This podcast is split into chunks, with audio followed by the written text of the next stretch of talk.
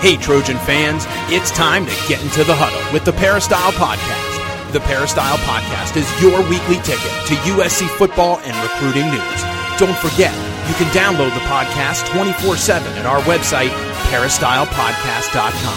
And now, here's the host of the Peristyle Podcast, U S C football dot com publisher, Ryan Abraham. Hello, Trojan fans. Welcome to the Peristyle Podcast on a Tuesday. We're going to talk some U S C Trojan football, Pac twelve champion. U S C Trojans, first time you can say that since two thousand eight. We're going to talk with Dan Weber, who was up there in Santa Clara with myself and the rest of the U S C football dot com team. We'll talk about the game, which does seem like it was a long time ago, even though it's only Tuesday. But we wanted to uh, talk about that. We got a bunch of questions about the team, the game, Uh, U S C playing Ohio State uh, in the Cotton Bowl. So a lot of questions, and uh, we'll get to as many as we can. And we got a few weeks to uh, kind of preview this game, and we'll we'll keep answering your questions. So keep sending them in. We appreciate it. Podcast at U S C football dot com. That's our email address, or you can call or text to four two four, two five four, nine one four one. Uh, please go to you subscribe Uh, on whatever podcasting app you like. We're on iTunes, i tunes dot com slash peristyle podcast. Leave us a five-star rating.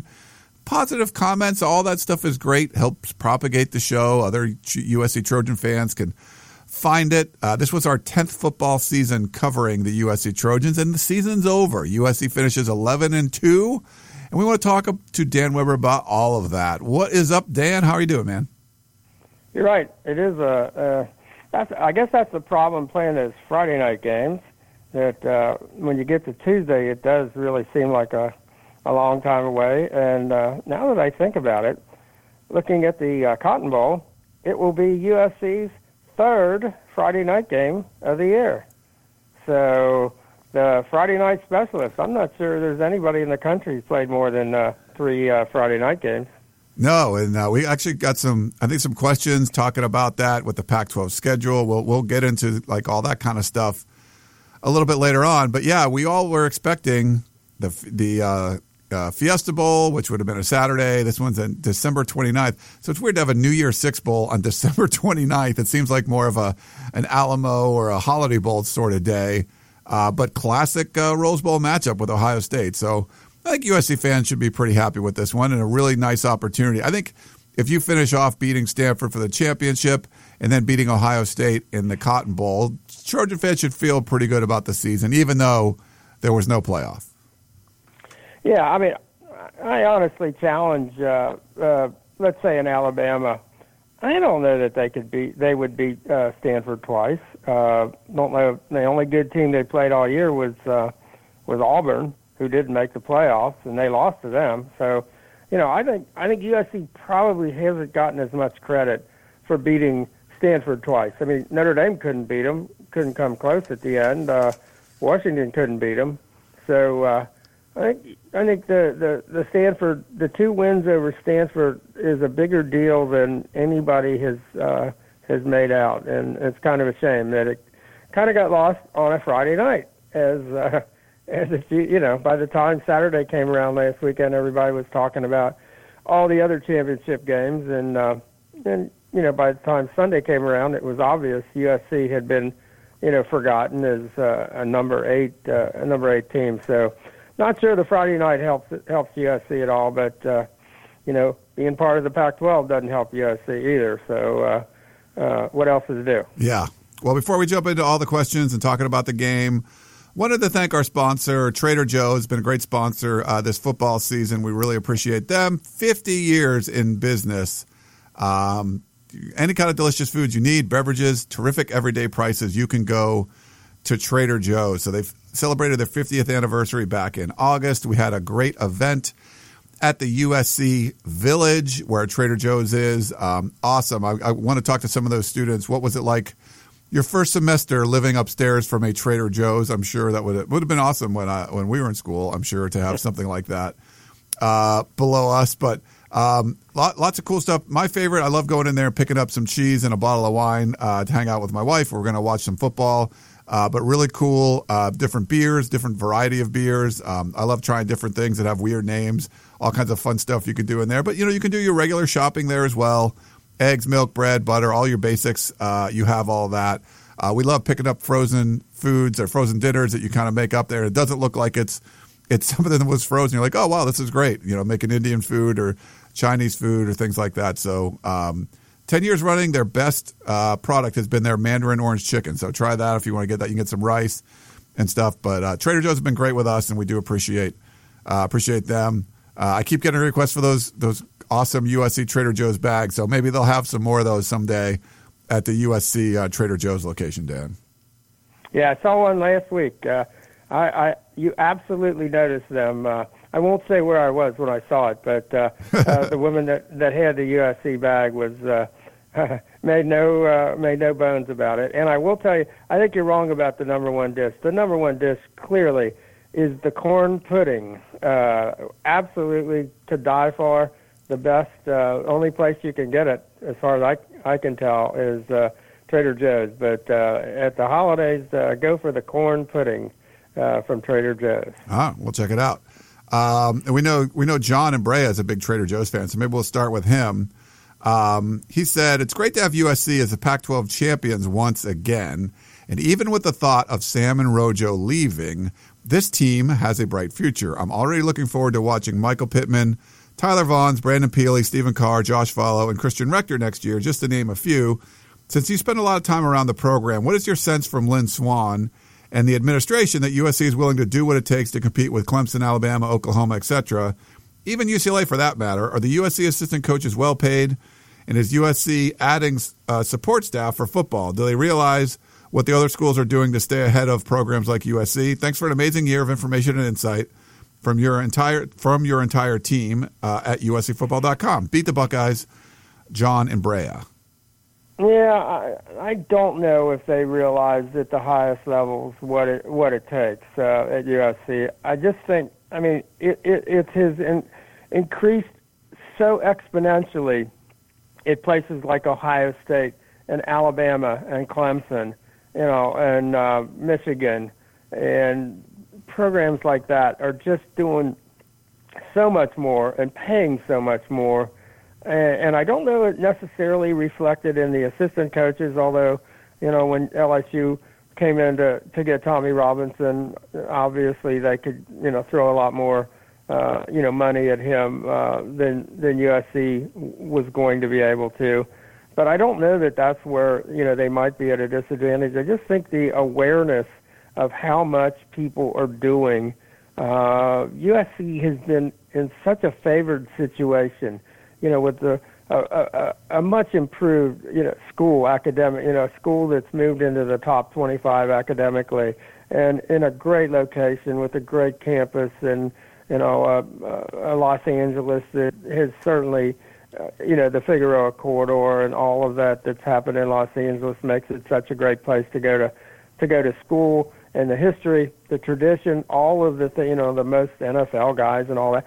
So much has, has made life pretty easy for U S C in a lot of ways in terms of competing, you know, for, for recruits and, and just competing in general, that I don't know that, that they, there's quite the understanding all through the program uh, and all through the athletic department and maybe the university of what it takes to compete at the absolute very highest levels. And, you know, I would not think, for example, though, you know, we talk about U S C's assistants being paid decently, they're never going to have four million dollars plus assistants the way uh, Michigan has.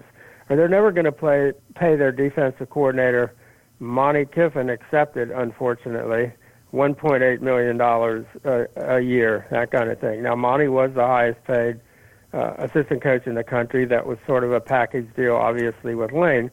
But uh, but I think, you know, I think in general they kind of think they want to do it, but I don't know if they really understand what that means. And, you know, it's an educational process, I think. Uh, not unlike, for example, if you talk to the Pac twelve, everybody there will tell you, you know, their goal is to be the conference of champions and not just a slogan, and their goal is to compete for national championships and blah, blah, blah, and including football.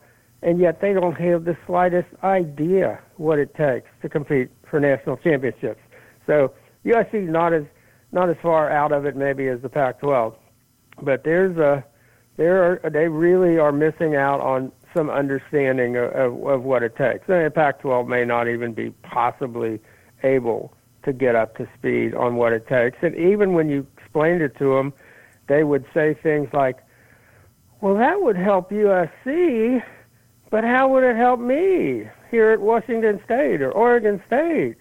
So let's don't do that. You know, if you said, let's go to eight games, if everybody else, you know, Atlantic Coast Conference and, and, and the S E C are going to get in with eight game, with teams that only played eight, eight conference games, well, then let's do that. And they would say, well, no, we don't get to go to L A. That's where we get all of our players. And no, we won't do that. And so um, so you got some issues. It's not just U S C. I think it's U S C and the Pac twelve. And then I think that the, the last part of that is U S C connecting the understanding of what the Pac twelve is doing to U S C. If, if you didn't figure it out this year, maybe you're never going to figure it out. But I think U S C has to start exerting really serious, sustained pressure on the uh, on the Pac twelve, and and saying, look, we believe in competing for national championships, and this is what we need to do. And we think there are enough teams here that actually do believe in that. But if you don't, then maybe we have to look somewhere else, because we're not going to uh, step away from our, you know, feeling that it's time to get back into the uh, competition on a yearly basis for uh, for national championships. Yeah, we're going to talk. We got a lot of questions kind of about the Pac twelve and U S C and all that kind of stuff. And I, I went on a little bit of a Twitter rampage and um, about, you know, I said I'm going to have two two things I want to harp on this offseason. One, reinstating Reggie Bush um, from his Voldemort status, where he's, you know, persona non grata, no one's allowed to talk about him. And then two, uh, U S C at least exploring going independent to, to make more money on television revenue and be able to make the playoffs. So we'll get get into that more, and probably, you know, in the other questions too. But I wanted to, I'll, we'll try to focus on the game for a little while, then we'll kind of get back to some of that stuff. Um, let's go with Jeremy. Uh, I'm sorry, Jeffrey. He says, do you think U S C was not aggressive on Stanford's last drive to avoid a penalty, thus stopping the clock? So I went, uh, hmm. I'm not sure. I didn't really think of it that way, but what do you think, Dan? Yeah, I mean, Uh, I don't know that, that specifically. I think, you know, I think they were trying to avoid a penalty to avoid a penalty. I mean, just, it's the Pac twelve, and you have to hear that in the back of your mind at all times, especially when you've got the reputation U S C has. I thought they, I thought they did a good job, mostly in terms of coverage, except they had no ability, it seemed like, to make a play on the ball on those uh, on those deep, uh, you know, uh, completions uh, by Stanford. I mean, you had, you know, in some cases, two guys in perfect position, and neither one of them got to the football at all. Neither one of them got off the ground. Neither one of them, you know, seemed to know exactly where the ball was. Neither one of them got their hand on the ball. Uh, uh, so, you know, I'm not sure uh, what the motivation was there. It just looked to me like uh, they need to really work harder and work more seriously and work more every day on playing the ball. And we don't see that as much as, as, as we probably like to see. Uh, but I, I don't know that avoiding a penalty was, was the number one thing. Let's face it, this is U S C. I'm not sure they spend a lot of time on thinking, hmm, how do we re- avoid a penalty here? I mean, let's face it, it's U S C. I don't know that that thought has ever crossed anybody's mind now that I, the more I think about it, I'd say probably not. No. Nice. Uh, Trojan War Machine wrote in. It's a little long. He said, sorry I missed you guys before the game in Santa Clara. I'm sure Tennis Larry had something interesting to say. Not. Uh, awesome game on Friday night, but I saw U S C line up numerous times in a weird formation with three receivers on one side, two of them up on the line of scrimmage, and the tackle on the opposite end uncovered. They also lined up a few more times with a tight end covered on one side, ending up getting called for five men in the backfield when one of the receivers went in a circular motion behind the back. All of the plays, but the one they flagged were running plays, and the only thing I could think of is that they were trying to set up a tackle-eligible play, or really just wanted to make guys on one side, or, or wanted to wanted that many guys on one side of the center. Any ideas on what was going on? Also, our receivers line up kind uh, our receivers line up kind of hard to tell if they're on the line of scrimmage or backed off. One of the plays where they had two receivers and a tight end on the same side, and the line of scrimmage was easy to tell, though, as they both had their feet on the same chalk line. Have an opportunity to boo Tennis Larry twice. We were the second and third best, uh, which which were the second and third best parts of the night after winning the game. Fight on, beat the Buckeyes, Trojan War Machine. Yeah, uh, when we get a chance to talk to Clay, I'm going to ask about those formations. Is, is not only did you not know what they were exactly trying to do, it looked like they didn't know what they were exactly trying to do. And I'm not sure the officials knew exactly what they were trying to do. Uh, don't even know what the purpose was. Uh, uh, I, I think there are times when U S C tries to fool people, and more than more often than not, they fool themselves.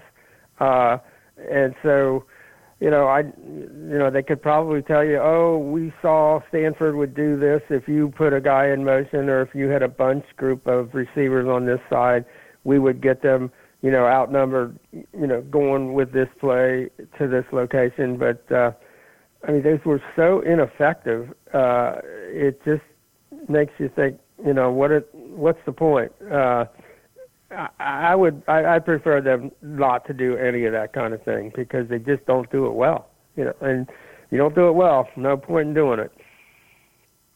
That's very true. Uh, let's do...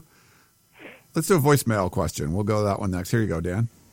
J D from D C with a question for Dan. Dan, I'm wondering if you, like I, think something has fundamentally changed with offensive play calling at S C the past couple of games. It's been a lot more solid and uh, rhythmically appropriate and, and effective. And then the, the uh, icing on the cake were those two touchdown calls Uh, in the game against Stanford. We've never seen any play like that in the playbook, or called, or even well executed like that throughout the entire season.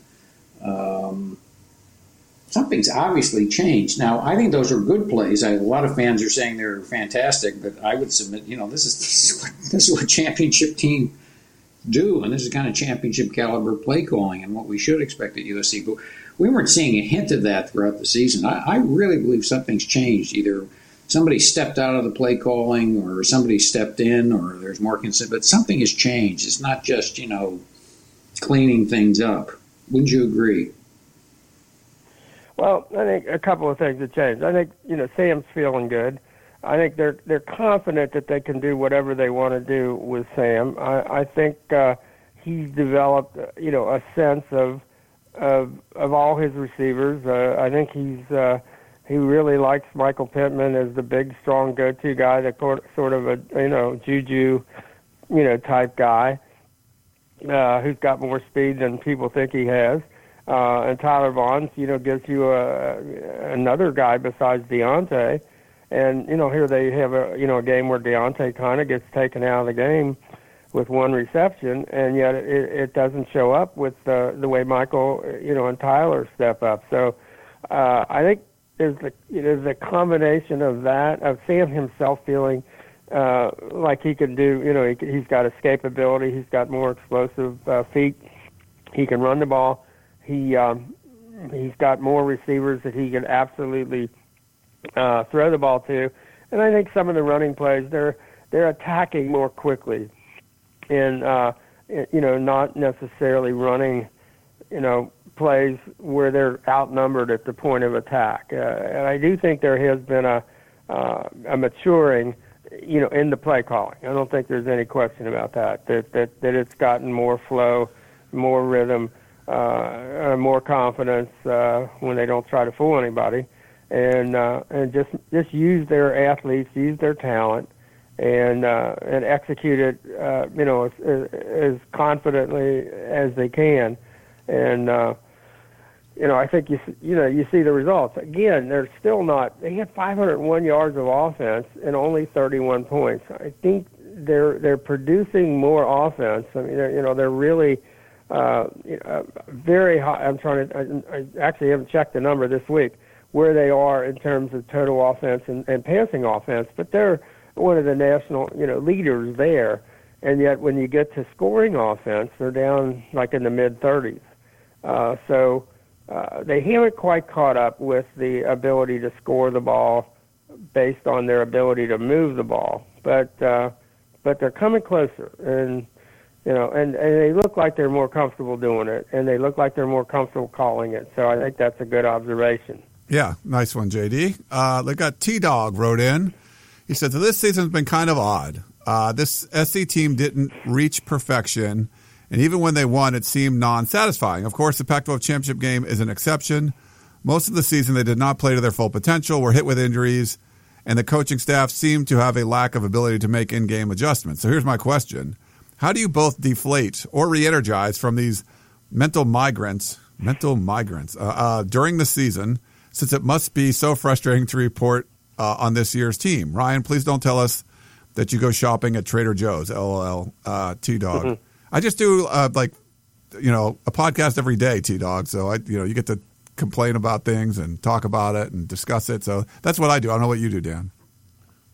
No, uh, boy, I, I got lost on the uh, on the Trader Joe's. uh, as far as the, uh, as far as uh, uh, not quite reaching their, you know, where you'd expect them to be, you know, I, I don't, You know that's that's legit. Uh, I, I you know I don't think they, I don't think they have. For example, in, in, in, as as fulfilling as the championship game was, that wasn't a thirty-one twenty-eight game. U S C had five hundred one yards of offense.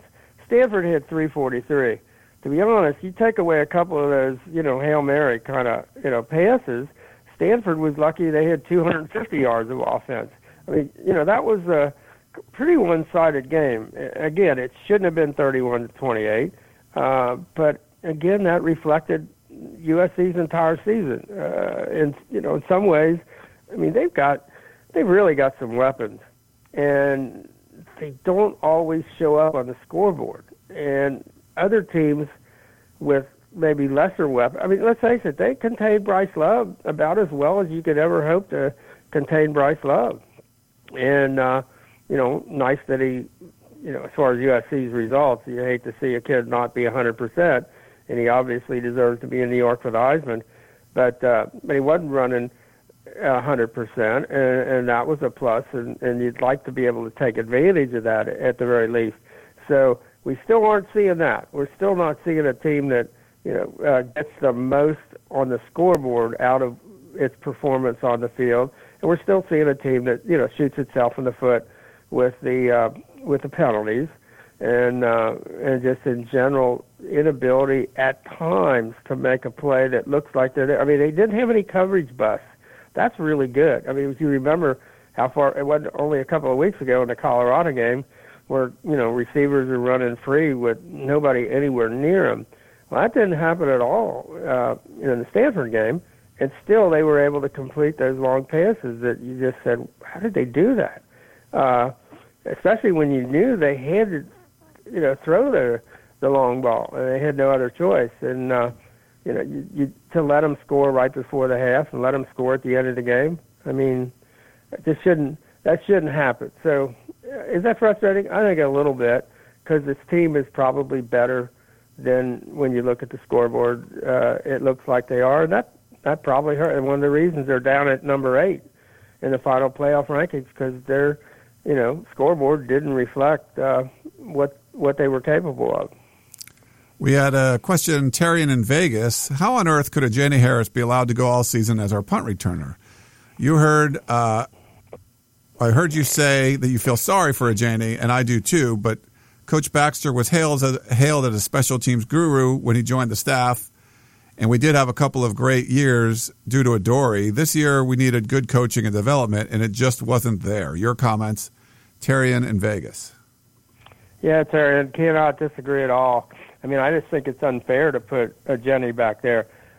I, I mean, and I look and I sometimes, you know, think, is this a Kevon Seymour situation? Um, you know, have they had his vision tested? Uh, he doesn't seem, I mean, as a former baseball coach, I know that feeling when when you see the ball, you're in, you're on the defense and you see the ball hit and you look out there and you say, "Uh-oh, my center fielder has no idea where the ball is. Uh-oh, where's this going to go?" And I looked uh, so many times this year. You just had this sense that Ajani really hasn't picked the ball up or doesn't know where he is or where the ball is, and uh, that you, you know, and, and some of the issues were, you know, one of the other candidates was Jack Jones, and I know they're thinking, okay, he might hit a home run, but uh, uh, how do we? Because you want that punt returner to be under control as well, and you want him to be kind of doing what you want him to do. Uh, and, you know, I just didn't, for some reason, Velas Jones is a, is a kickoff return guy. He doesn't seem to have maybe the hands and the body control to be that, you know, that punt return guy. It is kind of baffling to think of all the really good athletes that U S C's been able to recruit uh, and not have one that that can return punts. And, and do you get spoiled when you've got a Dory for three years and you don't have to coach him? You don't have to do a lot. You just say, go get him. And, uh, you know, did that get away from him over those over that time? Yeah, it sure did. But uh, but that was a disaster, to be honest with you. I mean, they had one, and yet they ended up, because of the one fake punt return uh, touchdown against uh, U C L A, U S C ends up, they return very few punts. So they get one long return, and that moves them up to top fifteen in punt returns, which is another example where statistics are completely false. Uh, if you look at U S C and think, hey, that's a pretty good punt return team. Uh, not really. Uh, yeah, I. Uh, you have to do more coaching. This was a year they really had to be coached up. And they really were not coached up uh, this year at all. I mean, uh, you know, catch, fair catching. Uh, the Stanford game is a good example. You know, you let them bounce, uh, you let the ball bounce uh, so that U S C starting inside their five-yard line when you probably needed to catch it. You fair catch it when you should have caught it and returned it because they're not covering it well. Uh, you you know, you catch it when you should fair catch it, and then you re- retreat back toward the goal line and end up again inside the five. Uh, it's like every mistake that you can make on uh, on returning punts, U S C made, and uh, and that's not acceptable. They, U S C, U S C has to be better than that, and uh, and that that's on the coaches. There's no other way to say it. All right, Dan, we got a uh, text question from Sean in Vegas. He said, who had a worse performance in the Pac twelve championship game, the Pac twelve refs or U S C special teams? Ooh. I don't know. Wow. There you go. Uh, isn't it a shame you just have to keep asking that question about either part, either one of those? Uh, yeah. Uh, hmm. Uh, I'm going to flip a coin on that one. Uh, I just uh, – and – it wasn't the worst uh, Pac twelve official uh, officiated game of the year, which makes you, I mean, and and I do remember, you know, when that crew was kind of considered, you know, really like the worst, and there they are at the, uh, you know, in the Pac twelve championship game. So, man, it just doesn't really get a whole lot better, unfortunately. Uh, it just. You almost can't do a Pac twelve game without replay and review. Uh, they just kind of, you know, punt. Speaking of special teams, uh, Pac twelve officials are pretty good at punting the ball upstairs and hoping they saw it. Yeah, they. Uh, so. it was it was pretty bad. I was talking to David Woods on our Pac twelve podcast, and he was like, "I just remember that crew being terrible. Like, how was that one selected to be the best crew?" I'm like, yeah. He's like, who's the best one? I'm like, maybe like Land Clark's crew. I just don't know who the best one would be, but that I wouldn't think the one that we saw there for the championship game would be the best. No, I don't think we've had them this year, and you'd almost forgotten about it. I mean, but in years past, when those guys showed up, you went, oh, no, this is going to be shaky. at the very best, and there they are in the Pac twelve championship game, and it's just you just think you're, you know, and and well, nobody's hit a, I mean, there have been games this year where you said, okay, I'm glad this crew's on the game, and then you after the game you said, I'm not very glad this that crew was on the game. uh, it hasn't been that good a year for almost any of the crews, and yeah, they have lost a couple of young, good young referees to the the N F L. I mean, as soon as they show up and you say, "Oh, that guy's good," well, that's like the greatest uh, compliment you can give a, a college football official in the Pac twelve is saying, "Boy, he's good." He, he's not going to be there long because uh, you know the N F L is paying attention, and uh, uh, and, and it's interesting, you know that. Like Tony Corrente, who used to be in charge of the, you know, the Pac twelve officials, and is an N F L referee, and is, you know, an out, a guy who lives out here, and they've got a lot of connections with the N F L, uh, to the point that that probably doesn't help the Pac twelve because uh, um, you, if you're good, you're gone. Yeah, I think the problem is too, if you're good in the Pac twelve, you stand out. Because nobody yeah, else is good. Yeah. You They're are in a showcase. You, you know, it's like, yeah, everybody noticed you. It's not like, you know, it's an inside, uh, only the officials really know. In the Pac twelve, it just becomes so obvious so fast that uh, you are go- you will be in the N F L uh, quickly. So, yeah, uh, no no question about that. You can really stand out if you're good in the Pac twelve, which is very rare. Uh, before we jump into the rest, uh, U S C is going to play in the Cotton Bowl against Ohio State. You want to buy tickets? I'm going to suggest you use SeatGeek. So if you want to buy sporting event tickets to any kind of sporting event, it can be complicated. It can be confusing. The best way to buy is with SeatGeek. It's the smartest, easiest way to get tickets for every type of live event, whether you're searching for a last-minute deal, planning a night out, you want to go to a concert or something, trying to find the perfect gift. SeatGeek will help you find the best seats at the best prices, and it's fully guaranteed. There's nothing quite like seeing the Trojans in person. You got one more chance this year. SeatGeek will get you closer to the action for a great value. So I do have the SeatGeek app on my phone. It's by far the easiest way I've found to shop for tickets. Anywhere you are, just a few taps, you can instantly find seats, and they make the ticking, uh, buy, ticket buying experience better than ever. It's going to save you money and time by searching multiple ticket sites at once. You can compare prices and find amazing deals, and you're going to get your most bang for the buck. They grade every ticket based on value to help you immediately identify the best seats that'll fit your budget. Plus, every purchase is fully guaranteed. You can shop for tickets on SeatGeek with confidence. So make it your go-to app for finding the best seats on every type of ticket, from sports to concerts, comedy, and the theater. So what you want to do is, all my listeners, you get twenty dollars off your first SeatGeek purchase. So download the SeatGeek app, enter promo code U S C today. That's promo code U S C. You'll get twenty dollars off uh, your first purchase. So I'm looking at the app right now for the Cotton Bowl Classic.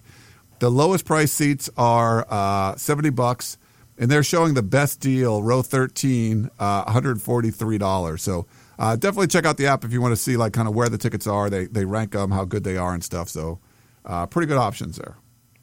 Yeah, I think there's stadium uh, diagrams where you can uh, click on the seat, uh, exactly where the seat is, and then the way they rank uh, – the you know the best deals to the worst deals and all that.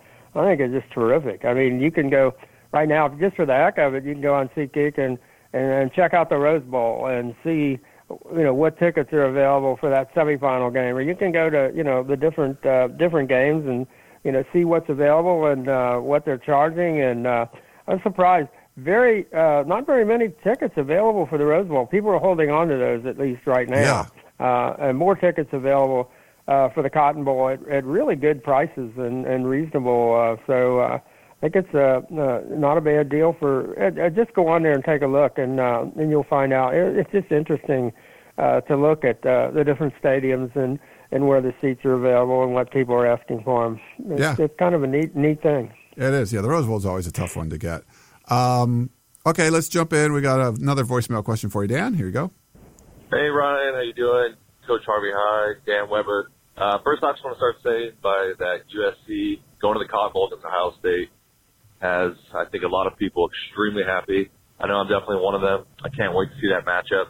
Uh, definitely Rose Bowl tradition feel, uh, to that game. Um, like I said, just extremely happy how this team played against Stanford, beat them a second time. But uh, real quick, I just want to just address something moving forward. One thing that I kind of see in my eyes, I want to see from your guys' eyes, what you think is this whole thing with us having an extra conference game versus, let's say, the S E C, um, and us uh, continuing to get overlooked on certain things, us continuing to play Pac twelve after dark games. I mean, when's the last time that you saw an S E C team play on a Friday night? I haven't seen Ohio State or Alabama play on a Friday night. And just kind of curious your guys' thoughts on, you know, I understand that we deserve to be in the playoff this year as far as the games that were way, way too close at times, but just kind of the overlook when you compare the three teams on the eye test. Our strength of schedule was eleven versus Alabama that was forty-seven, and we were conference champions. Um, just kind of looking forward, you know, Larry Scott being the Pac twelve commissioner. When is he finally going to see that he needs to do what's right for the conference so that we don't keep getting overlooked in uh, many different circumstances? Thanks again. Can't wait for the Cotton Bowl to fight on. Yeah, I mean, all good points. Uh, I think, you know, one of the problems for Larry to to do what's right is he'd have to figure out what's right. And uh, I'm just not sure. You know, he jumped on the U S C bandwagon Friday before the game, but that was a little late. Uh, and, and here you got, uh, and, and I, I absolutely don't trust the people, the, the playoff uh, committee members. Uh, first of all, they had invested so much in Alabama. I mean, all year long they're telling you Alabama is absolutely the best team or one of the two best teams. Uh, they couldn't drop them out of the top four no matter what. But here's a here's a, a perfect example of the disparity between the Pac twelve and uh, the S E C, for example. U S C played ten conference games, counting the championship, okay? U S C played the second-best team in the Pac twelve twice. Let's take a look at Alabama. Alabama played eight conference games. Alabama played how many games against the next best team or the best team in the S E C? They played zero. Georgia and Alabama never played. So U S C has to play Stanford twice. Alabama doesn't have to play Georgia, and Georgia doesn't have to play Alabama. Pretty cool. Neither one of them gets a loss. They certainly didn't have to play one another twice. Alabama, you know, blows the Auburn game, so they they don't have to even go to the conference championship game, which is one reason why you don't make the conference championship game and don't have to play the other good team in your conference. You don't get to go to the championship. You don't get to go to the playoffs. It's that simple. That's an elimination factor. I know they said, you know, Notre Dame's uh, win over U S C. That eliminates U S C. I don't disagree. Uh, Ohio State's loss to Iowa. That eliminates Ohio State. Okay. Uh, Alabama losing out and not getting to the uh, – they lost to the only good team they played all year, the only team that was remotely decent team, uh, Auburn. Beat them by two touchdowns. So – I would think that's an elimination factor for Alabama, having, you know, having not, for example, the other things that Alabama does, they t- they take a bye week before their only game that they think might be tough, other than Auburn, is the uh, L S U game. So they get a bye week before that. And before L S U, or before Auburn, they played Mercer. They didn't get, you know, the situation U S C had. So U S C had incredibly more difficult schedule and had to play Stanford twice. I guarantee you, and I know, you know, S E C honks won't agree with this, Stanford's as good as Auburn, uh, especially the Auburn team that showed up in the championship game with their one running back hurt. Uh, and yet, nothing. U S C got nothing for that, uh, for beating uh, Stanford twice. Got nothing. They people, you know, the S E C, they just look at you and laugh. I mean, you watch the S E C network. And at, at times I give Paul Feinbaum some credit for being a smart guy and a, and a decent, you know, observer.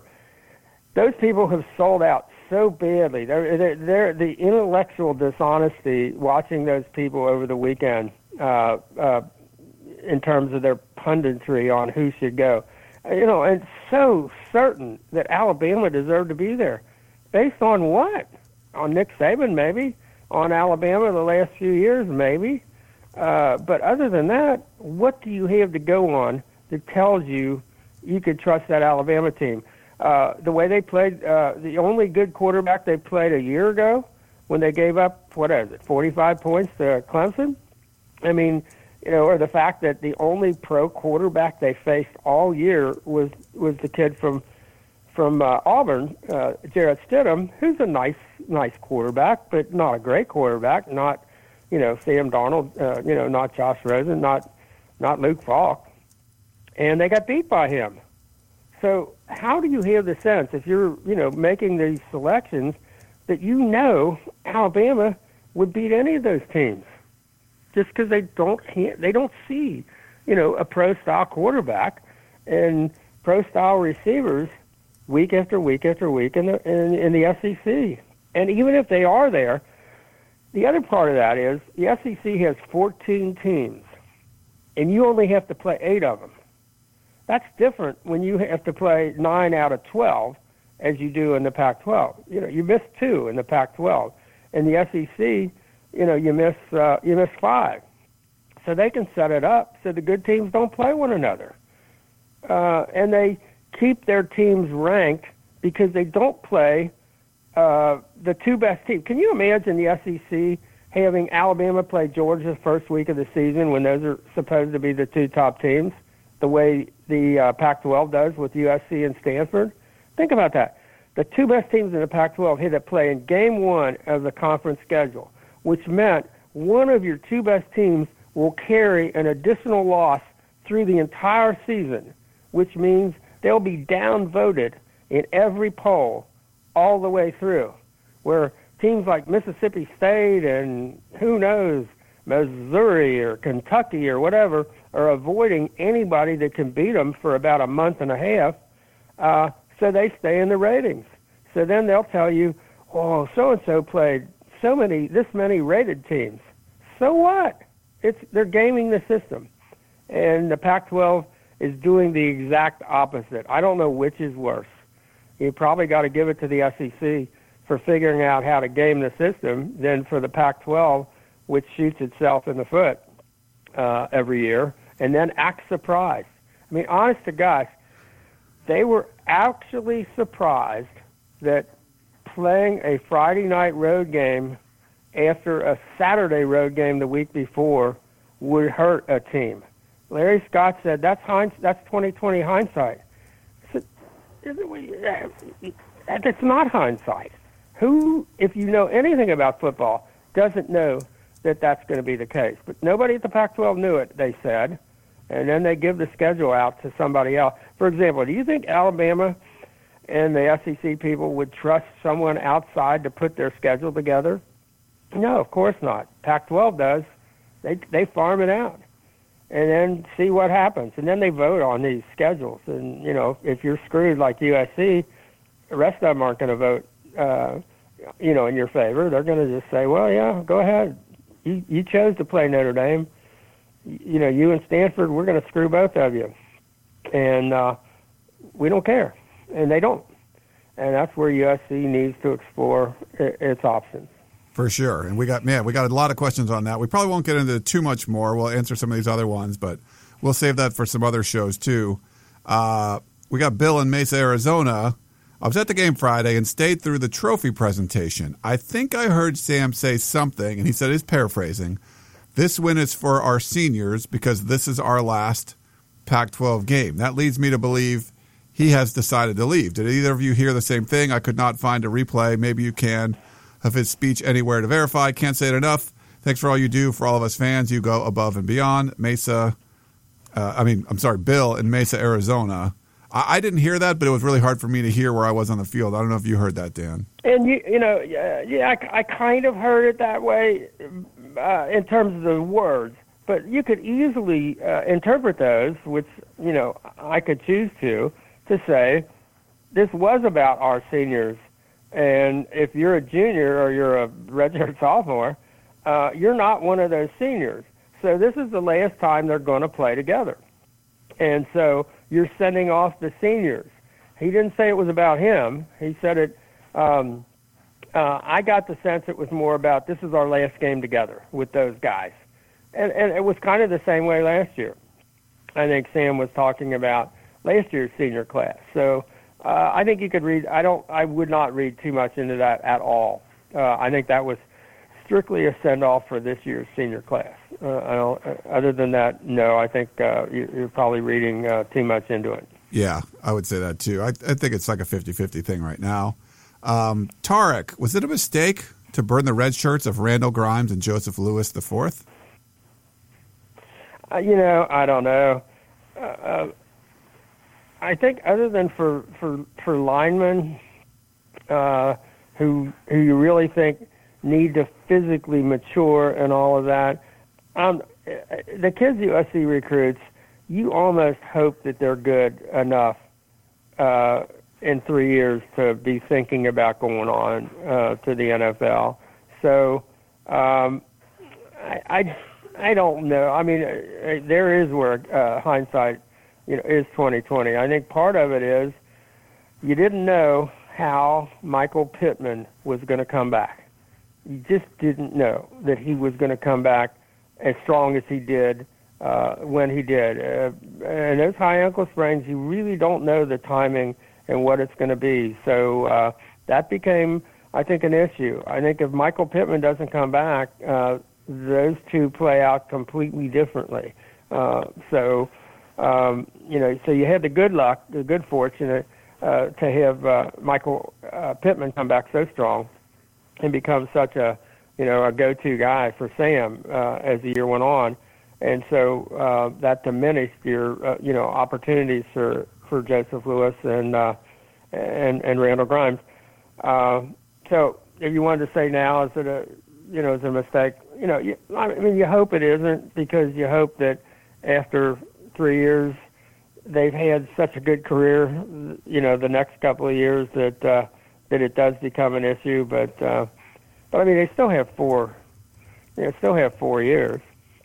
Uh, so, I mean, they'd obviously have to redshirt uh, a year if you get an injury or something like that. Uh, but, uh, you know, I think four years is, is enough. I don't know, because basically you're saying uh, these are five-year kids if, if the red shirt year uh, is a mistake. And I'm not sure that those are five-year kids. That I think four years will be be enough. We had one from Neil in Manila. Uh, our favorite, definitely Neil's our favorite guy from the Philippines, I would say. Um, yes. I think he's the only one from the Philippines. So if you're from yes, the Philippines listening, could, you know, write in. And we gotta get someone else besides Neil. Uh, what does Clay? Who I'm sorry. Who does Clay closely resemble? Larry Coker or Dabo Swinney? Since they are both promoted interim coaches, what do you think? Yeah, I mean, I don't know that that's an either or, because I, I think that has, that's to be determined. Those are the kinds of things that you don't determine after the first two years.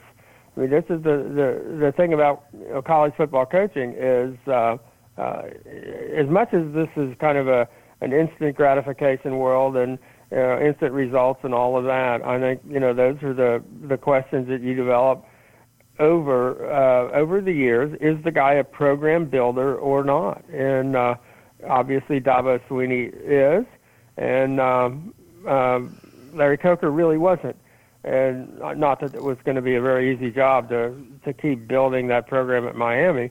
Uh, but um, uh, but we'll see. I think that's the that is the key question uh, for all the things that you you probably need to do at U S C. The uh, the ability to, you know, to create a sense of uh, this is what this program has to have uh, going forward. This is what we need to do to compete.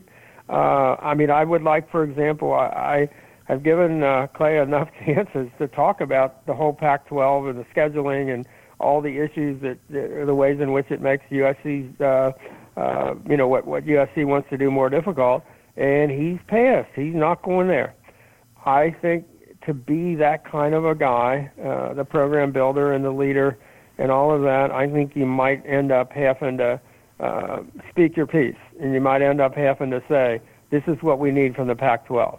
And we're, you know, we're doing our best to win a national championship.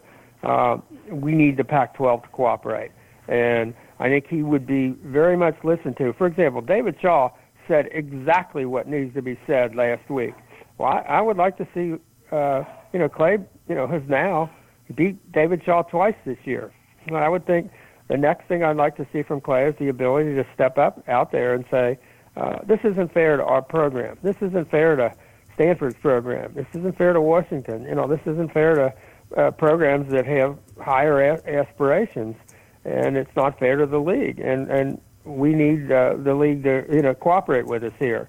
And when they don't, I think it's not wrong to, to you know, say exactly what the deal is. And uh, so, uh, but uh, but I don't think you can determine it yet. It's, and I don't think I don't think it's the Larry Coker part. Uh, I know people say, well, once Sam is gone, we'll see. But uh, but uh, Dabo Swinney, that's uh, you know, that's a high uh, that's a high bar. Uh, for what he's done, uh, for to do what he's done at Clemson, um, you can put the whole town, you know, in a in the stadium.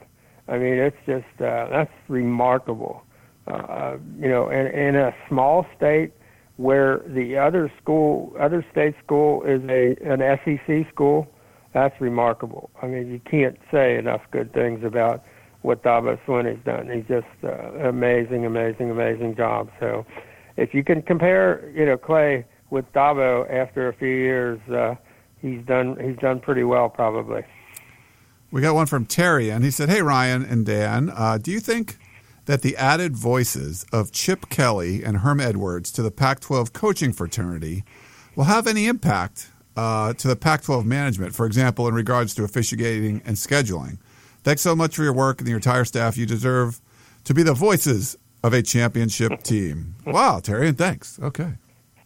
We'll be glad to be the voices. Uh, as far as Herm Edwards, I would say the one plus there is whatever he says probably will be on E S P N, and they'll probably be giggling about it and saying, hey, go get him, Herm, because there will be, I mean, I, I can't wait to see some of these games that we end up sputtering about the officiating. And and just to hear what Herm's going to say, and I know there'll be somebody saying, "You're not supposed to say that." No, Herm, no, don't say that.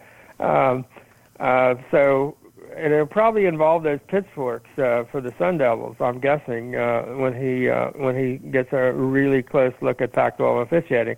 So from that standpoint, you know, that's a good thing. Chip Kelly, uh, eh, I mean, I don't. It'd be interesting to see what his voice is like uh, right now.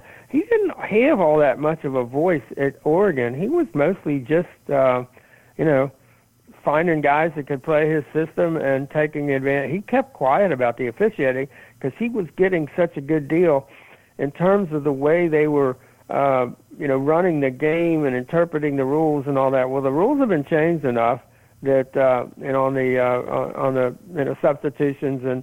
and uh, you know, marking the ball for play and all that kind of thing that, that you probably can't take as much advantage of. So uh, uh, it'll be interesting to see. Uh, but uh, they each have a, a you know a different kind of a voice, and uh, they they certainly have a platform. I mean, if either one of them speaks out, they'll probably get some uh, they'll get some coverage, and uh, and maybe good, be a good example for Clay that maybe it's time for him to uh, also speak out. Maybe they.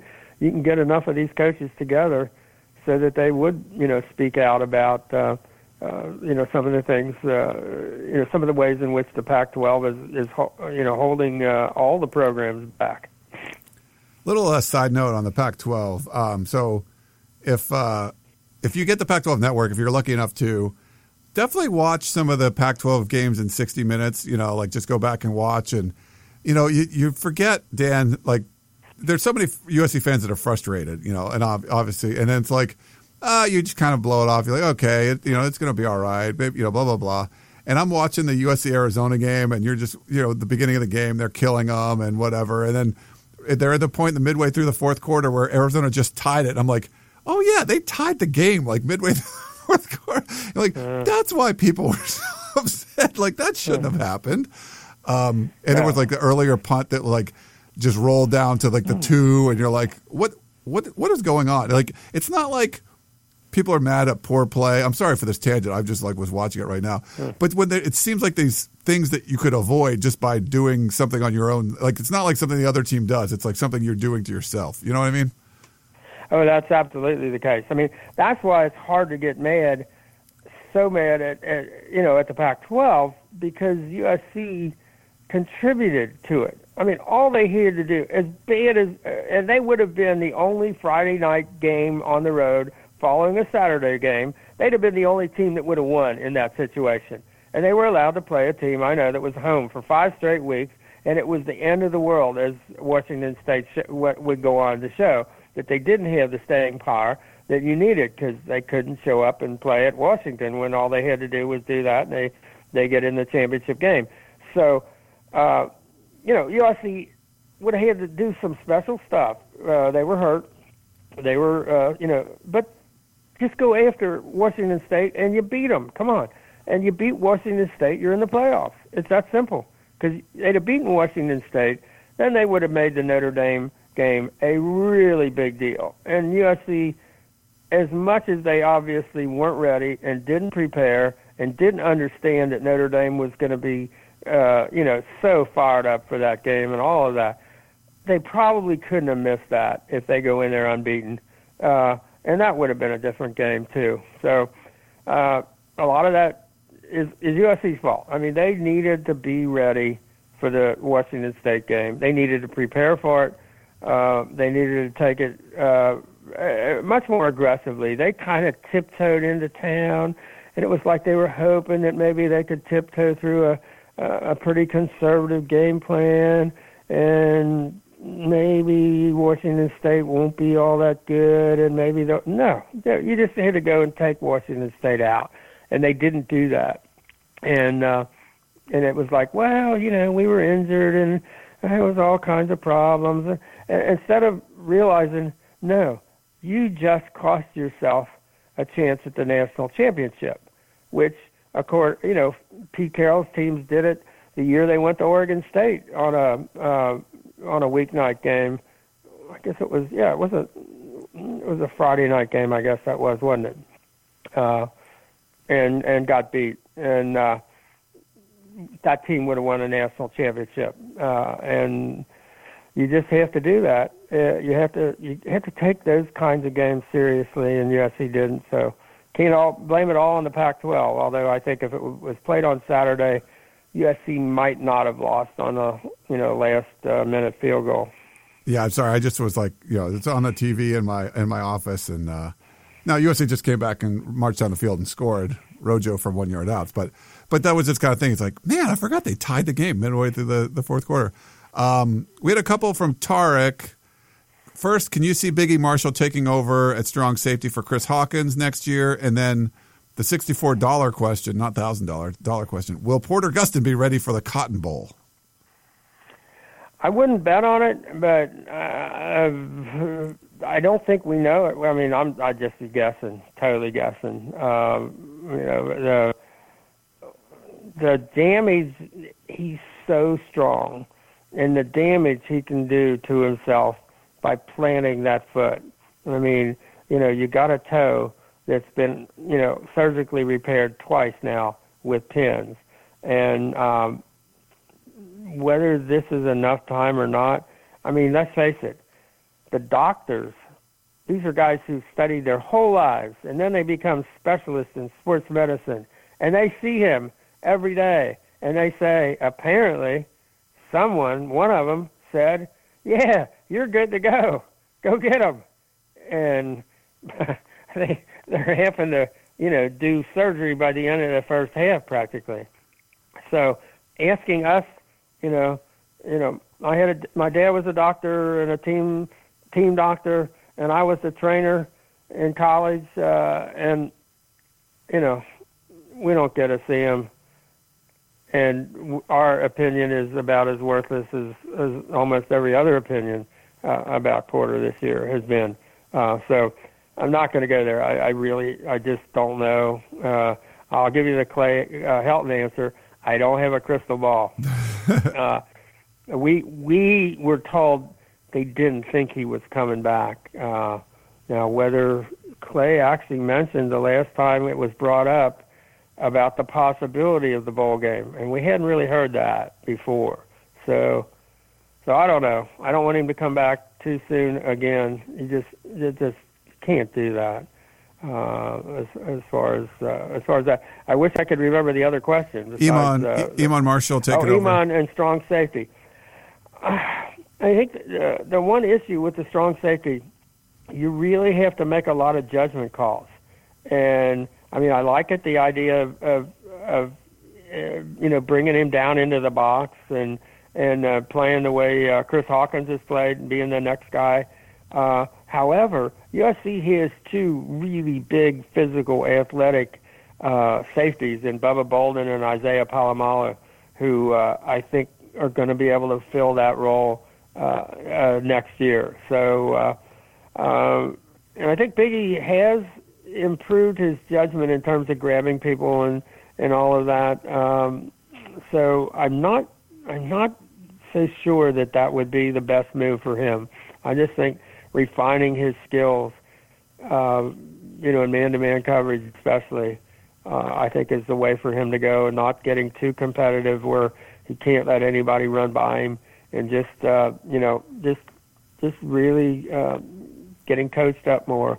But I think it, I think it might be a hard hard deal to put him into a, a safety situation where uh, you have to make so many uh, judgments about, do I do this or that or this or the other thing. I, I think the cornerback is uh, is a better place for him that way, although physically you can make the case that he, he certainly looks and, and tackles, um, you know, like a like a safety. We got Earl in West L A. I think we're at the hour mark. We'll we'll do a couple more. We'll let you go, Dan. Earl in West L A. When Larry Scott was introduced during the trophy presentation ceremony following the championship game, he was loudly greeted with what uh, is emphatically uh, known as the Bronx cheer. Do you think this public display of disf- dissatisfaction resonated with the A Ds or the college presidents? I hope so. I, I, actually, I think I was standing kind of next to Max Nikias at the time, who is the chairman of the uh, Pac twelve C E O group. Uh, it was pretty obvious. Uh, they were not too pleased. I mean, uh, Larry Scott's sort of that Roger Goodell figure in uh, in in, in uh, New England or in Dallas or wherever you want. Uh, uh, and he tried to grin it off, uh, it looked like. But, uh, but I think... You know, they know. Uh, I mean, he knows. He absolutely went so overboard to praise U S C um, and all the things that they'd overcome in his press conference before the game. And honestly, I'm not sure he even understood as he was talking about it that many of the things that he said U S C had to overcome were as a result of what the Pac twelve did to U S C. I mean, I just think it was like he was making the case as, as sort of an outsider. You know, they had to overcome a Friday night road game after a road game the week before against a ranked team. And then they had to go to Notre Dame when Notre Dame had a bye week to get ready, and they're playing twelve straight weeks and all that. And you're thinking, Larry, you gave them that schedule. That wasn't, you know, something U S C had any control over. I mean, they would, you wouldn't let U S C have a bye before the Notre Dame game. Uh, you wouldn't have let U S C get out of that Friday night road game. Uh, so there, I'm not sure that Larry Scott is the most self-aware person in the world. So whether the booing penetrated the bubble of when you're sitting there saying, I'm making four point two million dollars a year and I have no idea what I'm doing, ha, ha, ha, yeah. I don't know. Is that does that get through? I have no idea. We have uh, so we had someone call in twice about uh, defensive backs. So this we'll end it on this one. I'm going to have to play you both of them back to back, Dan. So I'll play one, then I'll I'll just play the second one right after. Here you go. Ryan, this is Zach White, Southern, straight out of Gary, Indiana. Here's what I'm trying to understand as I'm sitting here watching the game. When and where will we develop this so-called physical killer mentality? I'm watching this game, entering the fourth quarter. We're not going to kill nothing. We're not going to let nothing die. We got D Bs doing all this extra stuff on just elementary plays. There's more D Bs out of position than in position. It's ridiculous blitzing. It's soft blitzing. It's just soft football. We're out here winning right now on talent alone. How does the D B coach survive beyond this year. Love the podcast. Thank you, guys. Uh, look forward to getting there. And then uh, he called right back with this. Uh, Zach White seven calling in again. Uh, second question, uh, once again in the secondary. I know you said they focused on the vertical pass game of Stanford coming into this week. Where are they taught to look back at the quarterback forty yards down the field without making contact with the man? I mean, these are basic D B principles that just don't seem to apply to our coverage in the secondary. Uh, thanks again for all you do. Bye bye. So I think that was that was Zach, right? Uh, with the questions. Yeah, I think that's what he said. It was hard to understand. I think it was Zach and, and Gary, Indiana. And I think those are good questions. I think uh, uh, U S C worked more uh, in preparation for the Stanford game on the deep ball and on their lob ball, and uh, then knowing that they're going to throw it up to those big wide receivers. Uh, and I thought they got better, and I also thought they weren't out of pl- out of position. I mean, they were in the plays, and they still weren't able to play the football. They weren't able to exactly locate the football, and they weren't able to explode to the football. So I think they got some of it right, because, I mean, we didn't see any busted coverage. We didn't see any of the Colorado game or the U C L A game where guys were just like, wait a minute, do, does U S C have ten guys on the on the field? What, or they have eleven? What do they got? And so they were there, and they were running along, and some of them were double covered, and uh, uh, Costello threw into double coverage, and boom, they make the catch. I thought they were good. You know, they were good throws. They were on the money, but uh, you have to, if you've got the athletes U S C has running running out there with those Stanford wide receivers, they have to be able to explode to the football, play the football. I'm not sure that part has has been coached up enough or taught enough or emphasized enough or, uh, you know, done with regularity. It just uh, it, it just seems to be a missing part of the uh, of the equation. And, uh, um, and it's especially, I think, disappointing when they don't have a busted coverage and they still can't make the play, when they're right there and they don't make the play. They've got to get better at that. You just cannot let uh, you can't let people complete passes into double coverage when you got the guy bracketed on both sides and you're within, you know, a half a half a step and on both sides. And, and there's, there's, there's body control that U S C kids need to, you know, have uh, body control, the ability to uh, just absolutely explode to the ball. The ability to know where the ball is and when it's coming down, the ability to read that uh, wide receiver's eyes so that you absolutely know, you know, when the ball is there. And, and a lot of that seems to be missing. And I would think if you're supposed to be teaching them that and you're not teaching them that, um, there's some real jeopardy there uh, if you're you're an assistant coach. Dan Weber doing a great job covering U S C football for us at U S C football dot com. We got to talk about the game. We still have, okay, so Dan, I'm, I might send you all these questions we still have left if you want to do another column or something, but there's yeah, there's still a great. ton. So maybe we'll do that. Um, that'd be great. I'll I'd send love you to. those. Because there's a lot. There's a lot of them uh, in there. We can save them, you know, we'll we'll keep doing more from, you know, the, the following weeks, but uh, they're just, there's no way, we couldn't keep up with them all. I apologize. There was just too many. Um, but yeah, yeah I'll, great. I'll, I'll definitely do that. Okay, so uh, if you're listening, make sure you check out U S C football dot com. Sometime this week, Dan will write a column with all the questions we didn't get to yet, uh, kind of a reset there. Uh, but, there, yeah, there's a lot. So they're great stuff, too, really good questions. Um, before I let you go, anything like we didn't really get to talk just like what we thought of the game. It was more like just answering questions. Was there something about the, the championship? Uh, I liked your piece about, you know, the only thing you should be is happy uh, about winning the Pac twelve championship, and you are. And, I, and I'm watching the U S C U C L A game. I'm sure I'll get frustrated watching certain things in that too. But, you know, the, the goal was to win the Pac twelve, and they did that, going eleven and two. So I think overall you kind of have to be happy with, with how the team, you know, finished the year. Yeah, I, it's one of the reasons I kind of enjoy running into uh, President Nikias after the game, because he's so happy. I mean, he is just thrilled to death.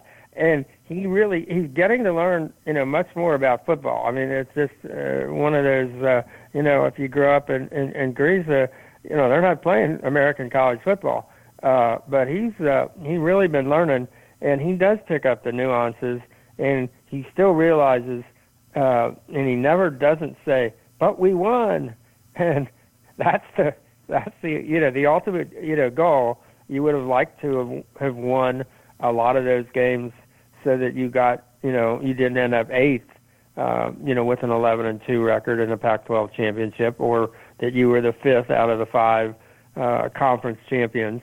Uh, and, and, and some of that is on U S C. But um, but there is a toughness about this team uh, in, in terms of finishing games. Uh, uh, that goal line stand, I mean, uh, and again, you know, it's a it's a it's a team with it's kind of a split personality that they end up, you know, like eightieth in the country in total defense, and yet uh, put put that kind of a goal line stand on Stanford, you know, two plays inside the one, and they can't score. Uh, and you look at them and you say that you can't play defense any better than than U S C did. Uh, I mean, how many? What they ran six plays from the three yard line. Uh, or when they had a first down on the three and they ran six more plays and still didn't get in, they ran like twelve from inside the thirty on that drive. And, and U S C, you know, one of the, the best uh, red zone defenses in the country. So they have an ability when it really, really, really matters in a game to be there uh, on offense and defense. You know, very seldom when they need that final drive, as they turned out they did from ninety-nine yards out against Stanford, they make it. Uh, the frustration comes with the times that they don't, uh, you know, they don't do what they, they could do and probably should do, and allow those games to, you know, stay a lot closer, you know, than they really, uh, you know, should be. So uh, it, it doesn't look like it's going to change. And now they're playing an Ohio State team, which I think he has some of the characteristics of U S C, but when they get a team down, they really stomp them. I mean, they just, you know, put you know they put lots of points on the board.